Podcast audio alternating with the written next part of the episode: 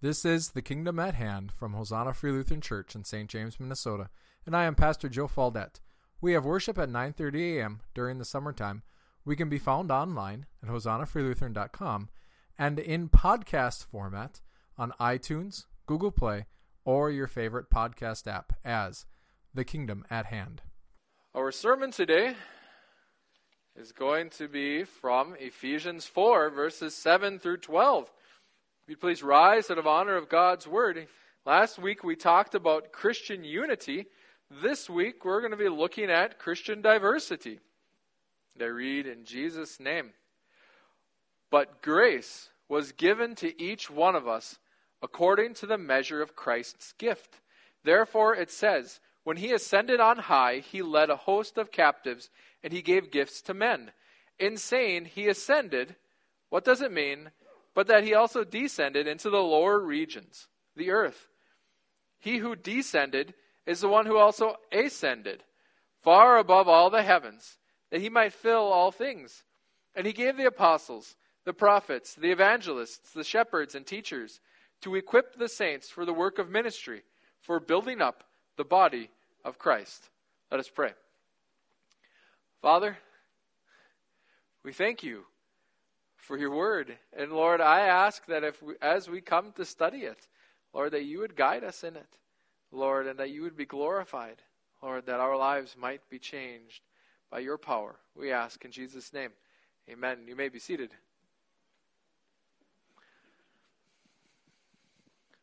And so, well, Paul's discussion on diversity is it starts out with this but. And, you know, usually when you run into the word but in a sentence, that means that it negates everything that comes after it.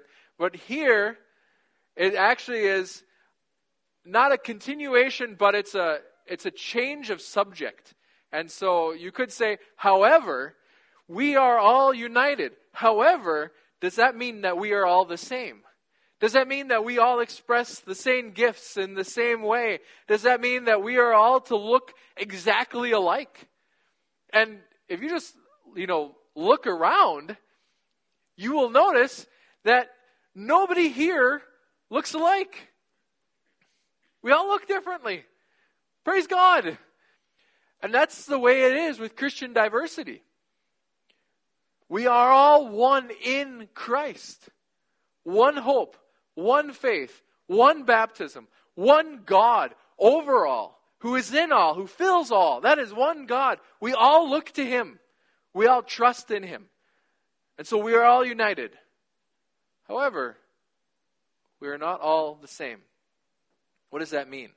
Well, Paul starts out, or he doesn't start out. I'm actually going to change the order of this a little bit because Paul is basing this upon a quote from the Psalms. Uh, Therefore, it says, when he ascended on high, he led a host of captives, and he gave gifts to men. In saying he ascended, what does it mean but that he also descended into the lower regions, the earth? Who also descended, he who, all, who descended is the one who also ascended far above all the heavens, that he might fill all things.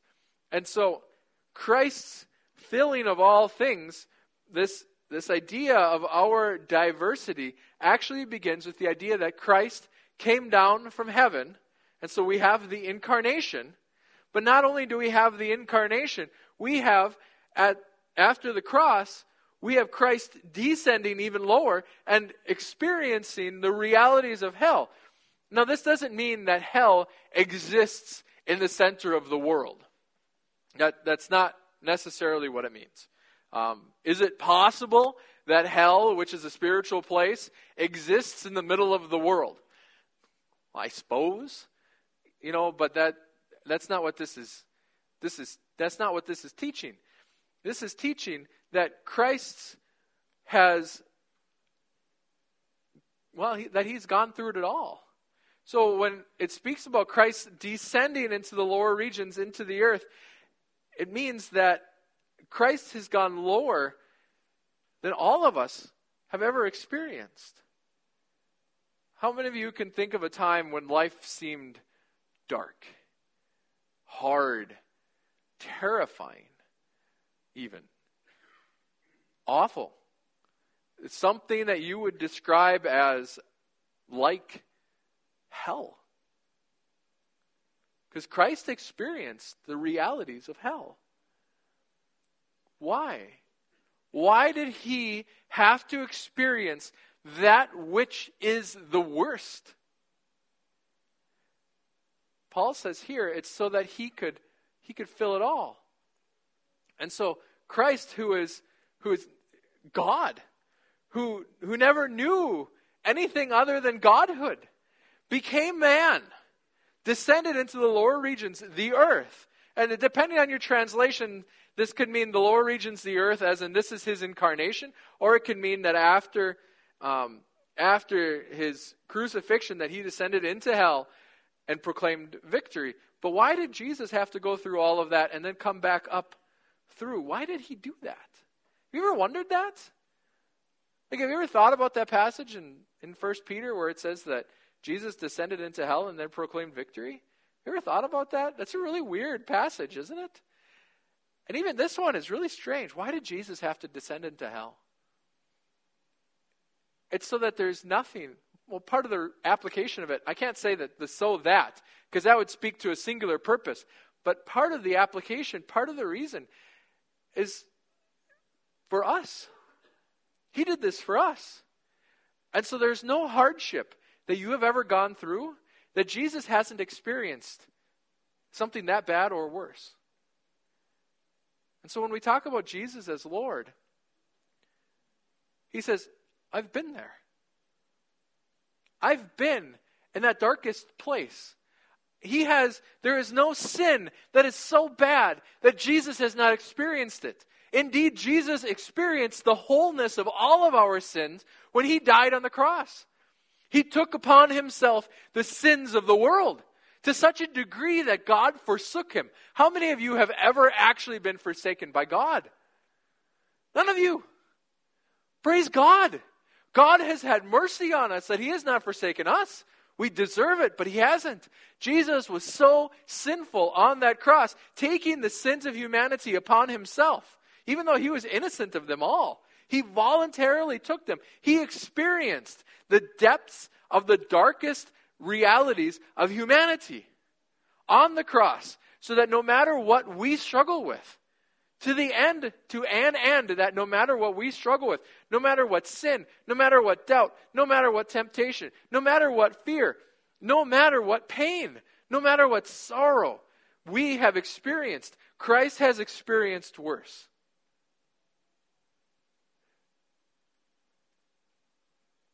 You know what that means? He knows how to gain victory in the worst.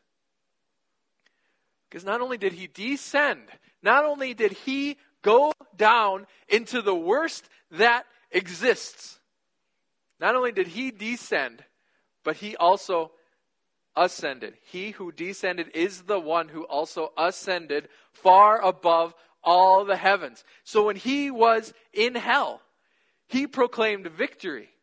What does that mean? Hell has no power over him. If hell has no power over Jesus, how much more does cancer contain no fear for Jesus? And then no fear for those who walk in Jesus. If he's my Lord, he now knows the way out. I was reading a book Nathaniel lent to me um, talking about trees because I'm weird and I read books on trees. But Nathaniel gave it to me, so it's his fault. And in that book, the author of the book was out in this big forest called the Pine Barrens in New Jersey, and he got lost. But, but, he noticed the direction of the stream when he walked in. He doesn't know why he noted it, but he noted the direction of the stream when he walked in. So as he and his family were lost out in this woods, he found a creek. And he said, Well, all I have to do is go upstream, and I'm going to find my way out. Because the streams flow into the Pine Barrens. And so then all he had to do was follow this creek upstream, and he was alive to write this book, which means he got out. Praise God, because otherwise that would have been, well, bad. So Christ descended all the way into the darkest experience. He descended into hell. Really, in reality, he descended into hell. And from there, he proclaimed victory. He says, I've won. I have won in hell. Here's how you get out by following me. He then becomes our guide, our Lord. He is worthy of that because no matter the darkness that we are experiencing, we can follow Jesus and gain victory over that darkness. He gained victory over hell. How much more can I gain victory over sorrow, over frustration, over pain, over terror, over disappointment? If Jesus can gain victory over hell by following him, I can gain victory over whatever my life brings to me. This is the promise that we have here in this passage. And so then he has filled all of these things, it says. What does it mean that he has filled them all? It means that no matter what strata we exist in within this world, he has gained victory over that. And so there's nothing, if you're following Jesus, that deserves your fear. He's gained victory. He has descended, he has ascended. And then as he ascended, he gave gifts to men. What does this mean? No matter what temptation, he's overcome it. He's overcome it. He does not tempt us beyond what we can bear. So that means that Christ gives diversity. Because as Christ descended and then ascended, he has gone through it all. This means, according to this passage from Psalms, this means, and he gave gifts to men. So not only did he go through all of this, but he went through all of this so that he could distribute all that he has to all of us. So that in this world, we can experience the blessings of overcoming. In this world, we can experience the joys of holiness and of sanctification. Because as we have been given these various gifts, we have been given various paths that Jesus has already walked. And so we have different callings. We've used the word vocation before. And the word vocation means, well, it, it, means a job, it means a calling to do in my life. As, well, as myself, I have a number of vocations. And I can go through some of them. I'm not going to go through all of them, otherwise, I'd just be talking about that. But I am a pastor. That is a vocation. I have a calling and responsibilities with that. But I'm also a husband. I have a vocation. That is my vocation. I have callings and responsibilities as being a husband, as being a father, as being a son, as being a member of St. James's community. I have responsibilities with that. All of the hats that I wear, all of the situations that I find myself in, myself in, I have callings. And I am called to fill those out according to the gifts that Christ has given me, not according to the gifts that Christ has given Ken Hansen. Because Ken's role as a husband is going to be different than my role as a husband. Because Kirsten's different than Kathy. Does that make sense? And so Christ has given us all gifts because he has created us diverse. We're told in the book of Psalms also that God has made our inner beings, our very hearts. And so our wants, our desires, our passions, our hopes and dreams, why do we have those? Have you ever wondered that? Why does Kevin have a desire to cut wood? Janet, has that ever gone through your mind? I would really like to have a sawmill. No? You could see Janet out there in the front yard with a big old sawmill loading 35 pound logs. No, why? Why? Why does that exist? Isn't that weird? Isn't that weird? And I'm guessing that Kevin's never had a desire to wash windows. I haven't either. That's weird. I can't actually say that. I, I have because sometimes my windows have gotten so bad and you know the kids playing with the hose on the deck that it's like there's they're just water spots all over my windows. Um, I want to be able to see outside. So I, I have been had that desire. It just doesn't happen very often. But grace was given to each one of us according to the measure of Christ's gift. Why these division why this diversity? These are graces of God. But grace was given to each one. And so now Paul's not talking to us as a group, but Paul's talking just, just as a group. Now Paul is talking to us as a group of individuals. Saying each one of us has been given grace. Each one of us has been given talents and desires. Each one of us has been made differently. According to the measure of Christ's gift. So then the question comes well, how do I use my idiosyncrasies? How do I use my weirdness? Because I don't know about you guys, but for some reason, I have a desire to study Greek so that I can understand the scriptures more. That's just there. I don't understand it. You know, and I, I try to, I get excited about things. I get excited about words, and people are like, okay, that's nice. I'm going to back up now. You stay there. Why? How do I use that? Well, then we look to Jesus. How did Jesus use, like, so this is for me. How did Jesus use his knowledge of Scripture? Well, that's, that's how Jesus used it. Because Jesus taught, Jesus explained. Well, that's how Jesus used it. That's how I'm to be using it. Jesus corrected. Jesus encouraged. You know, you hear some of Jesus' corrections and it's like, whoa, that's that's harsh. Jesus was harsh with his knowledge of Scripture. Jesus used his knowledge of Scripture to fight temptation. Okay, these are ways that, according to Christ's gift, according to how Christ used these things, there I am to be using these things. Passions, desires. I was listening to Jordan Peterson talked to a guy named Bishop Barron. Bishop Barron's a Catholic. Um, Catholic bishop in Los Angeles, and I was listening to it, and jealousy came up. I thought, well, this is weird. So it, I stopped. And in all honesty, the, this isn't scripted. Maybe I, sh- I, should leave this behind. But jealousy popped up. I was like, okay, what's going on here? I know that jealousy towards another person is sinful because I'm not supposed to be envying people. So what's going on? I confessed it. You know, Lord, forgive me for this. Uh, and then this passage came into my mind. So, is there something below this jealousy that's actually good, that's been twisted to make it bad?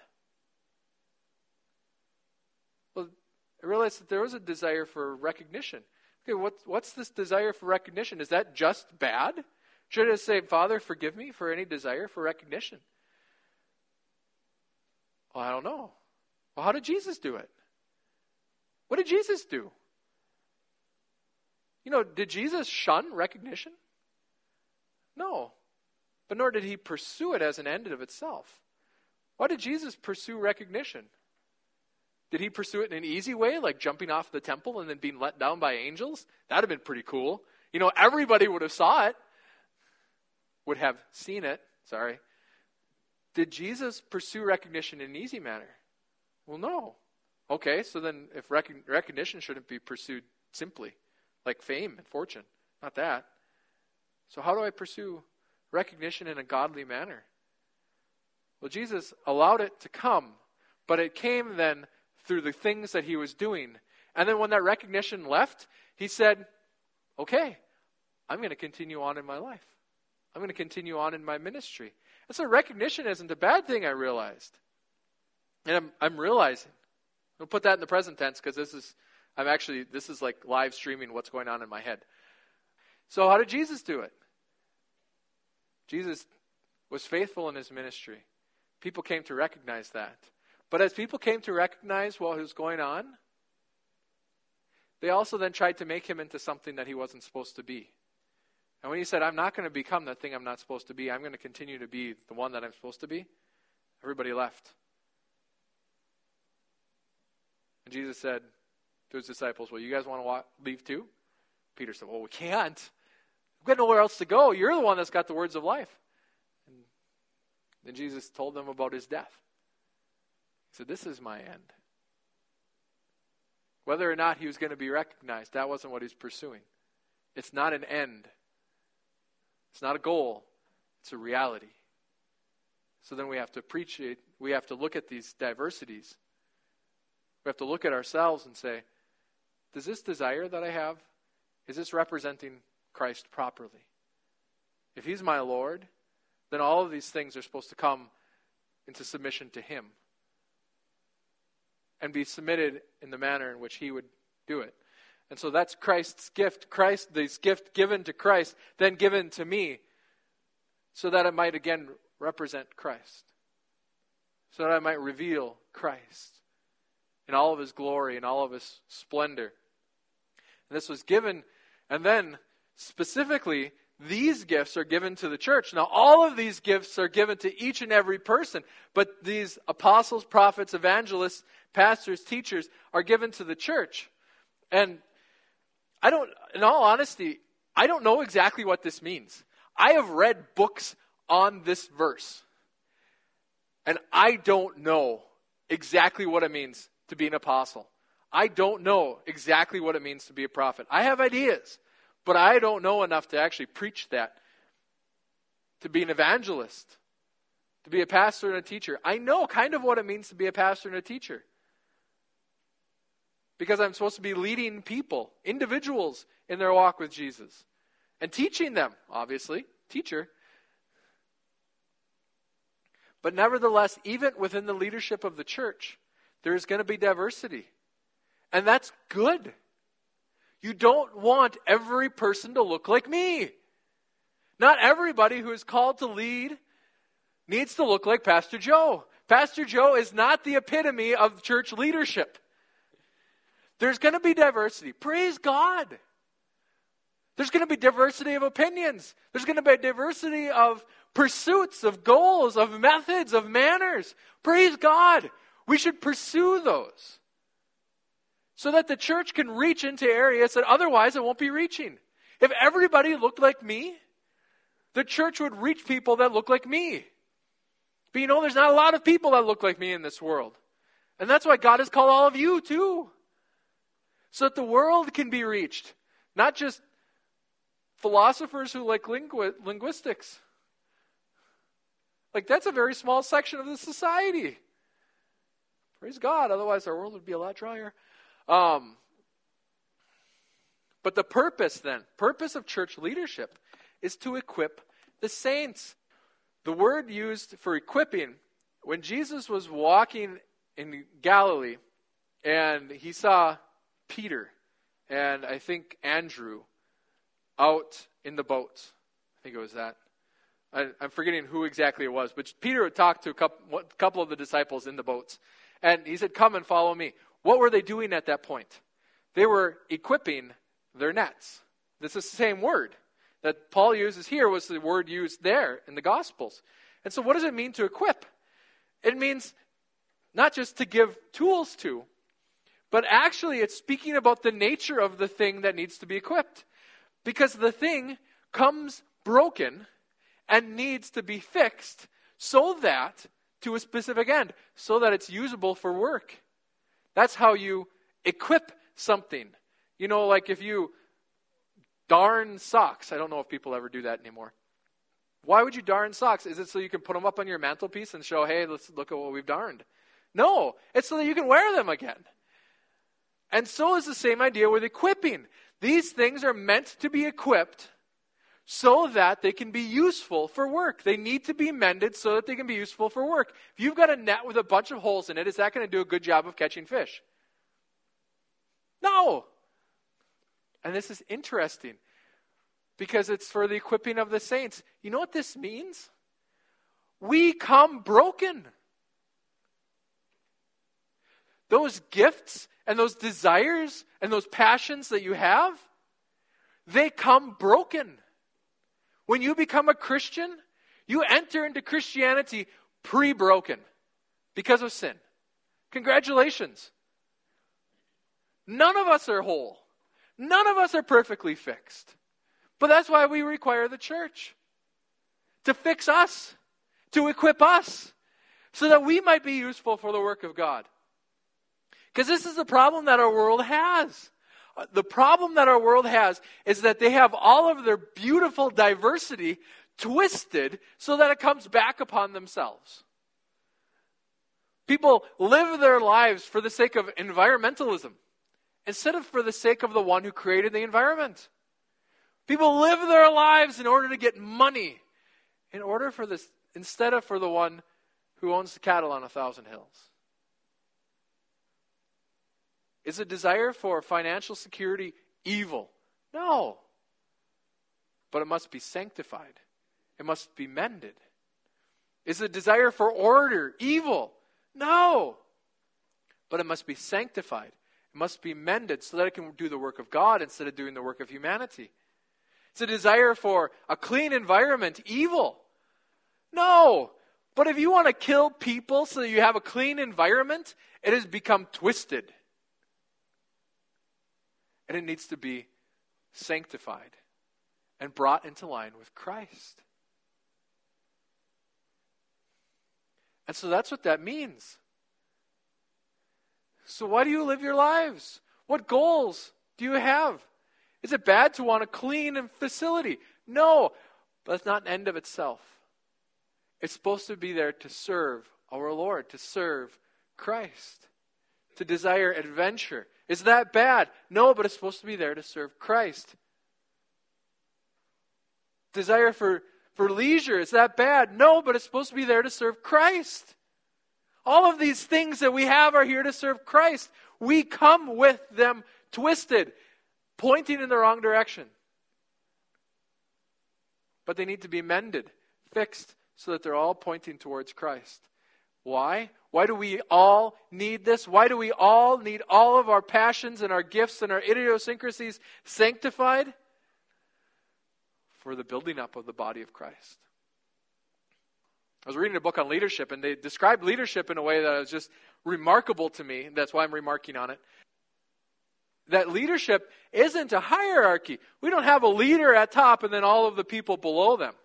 You know, just doing what the leader says. That would be nice, but you guys don't do that anyway. So I had to, you know, throw away my idea of leadership. Um, just stubborn Hosanna people. Rather, and this was from Stanley McChrystal, he said we should see leadership as a circle, a cycle. And the leader holds a place in that cycle, and everybody else holds a place in that cycle. And so then the leader leads, and the people respond. So either the people respond and follow, or they respond and they don't follow. But you know what that does? That teaches the leader then. That teaches the leader where the people need to go. And then it cycles. And so then the people then show, teach the leader, and the leader teaches the people, and the people teach the leader. So if I'm teaching you guys something you're finding it doesn't work, you're not going to follow. You know what that teaches me? I shouldn't be teaching that. If the people don't follow, that's revelation to the leader that there's something wrong in the way they're teaching. And so also with all of our gifts, we exist within this interconnected web. And so as Kathy utilizes her gifts, that's going to affect Peg and Laverne. And as it blesses them, then their gifts might spread and affect Kermit and affect Rod. So that their gifts might grow and affect everybody else, so that the body of Christ might grow. Feeding upon itself, encouraging each other. And so my role as pastor is to be a part of that, not to be all of that. Because I'm to be equipping the saints for the work of ministry. My job is to help heal you, just like a doctor. Lindy, can you heal anybody?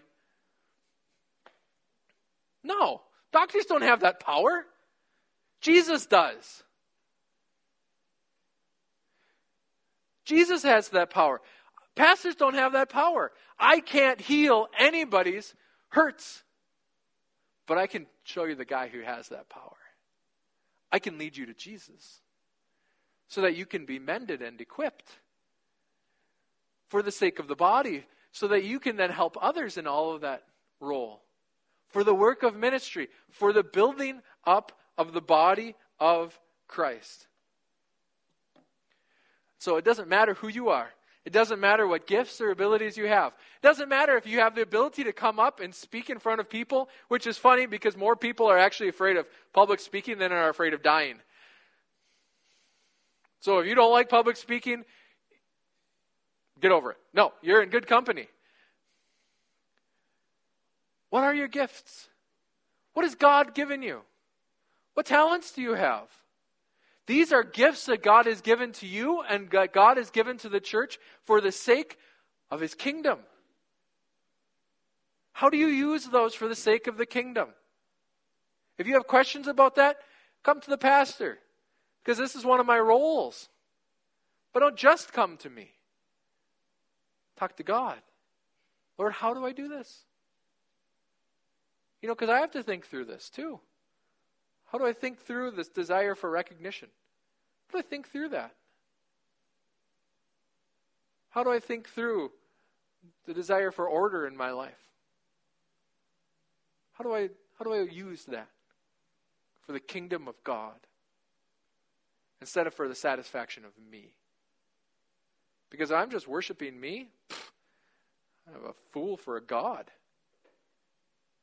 But if I'm doing this stuff for the sake of God, the one who actually gave it, the one who gave it in its purity, wow, then there's no end to the glory that it can bring. This is our calling and our place. Christ descended into the lowest place. So you can never say, I'm too bad. I can't be used. Nope. Christ was in hell. He took the sins of humanity upon him. And if Christ can ascend out of that, whatever you're dealing with, child's play. Jesus can lead you out. Not only lead you out, but show you how to use that for the sake of the kingdom, something that's bigger than you, that's more worthy than we could ever understand, to dedicate our lives to. Amen. Let's pray. Father, we thank you. Thank you for diversity. Lord, that we're all so uniquely strange. Thank you. Lord, and I pray that we would use our diversities to glorify you, we ourselves, to build up your body, Lord, to do the work of ministry. Lord, that this world might come to know you. Because each of us are specifically important in this world. Lord, to unlock certain doors. Help us to be bold and embrace the gifts that you have given us, but also to be humble and allow them to be sanctified by your grace. Lord, we ask this in Jesus' name. Amen.